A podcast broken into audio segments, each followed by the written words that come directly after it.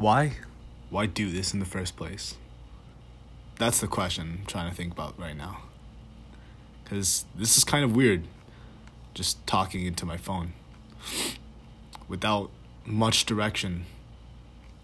But it's a start, I think. It's just something I need to practice.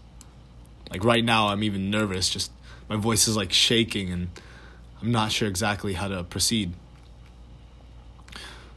But um to start, I guess I could just make this similar to a normal blog post. And I'm pretty sure nobody reads these things anymore other than you, you know who you are. So why why document? Why make this random voice recording, put it on a podcast that technically nobody of meaningful quantity is going to listen to? But if you want people to start listening to you, you have to show up. Too many people, I think, think that oh, they think about it as like meaningful content in terms of oh, how are you supposed to how am I going to create this piece of content that people are going to really enjoy? That's why you document, not create. So it's it's a version of creating that I think is much more practical for most people who aren't as creative.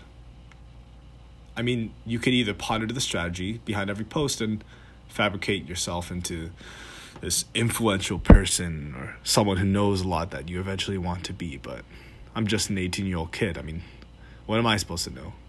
I know only the amalgamation of the small things I have experienced over my own life. And that's my perspective. It's unique, may not be filled with a lot of value yet, but it's all about the journey.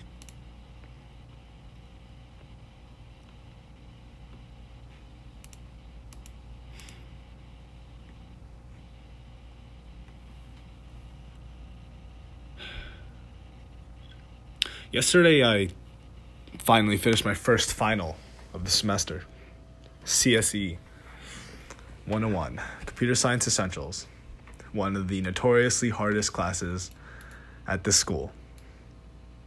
I got my solid 4.0. It was it took quite a bit of work, a little bit more work than I was part, than I was expecting to participate in, but what did I expect?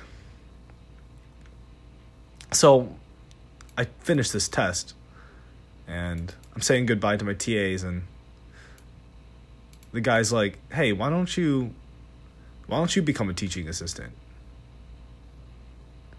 And something I mean, it's just becoming a TA, right? It's really not that big of a deal. I mean, all you really have to do is just get a good grade in the in the class and be have character strong enough that they think that you'd make a good addition. And I'm going to apply. I'm going to apply, and if I get the position, I'm I'll take it. I'll take it for next semester. It'll be a lot of time, but I think it'll be worth it. Why is this important though? I don't know. It's there was a moment in me when I was offered the recommendation to become a TA where it's almost as if I came to terms fully.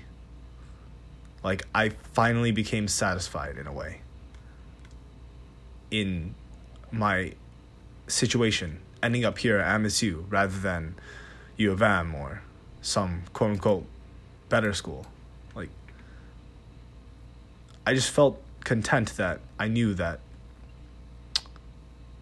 this is this is what I get. This is what I get for being effective, regardless of where I am, regardless of the school, the name of the school from which I will be graduating in. I am myself. I will create the opportunity. And if I work hard, I'll make it there, even if the path is different.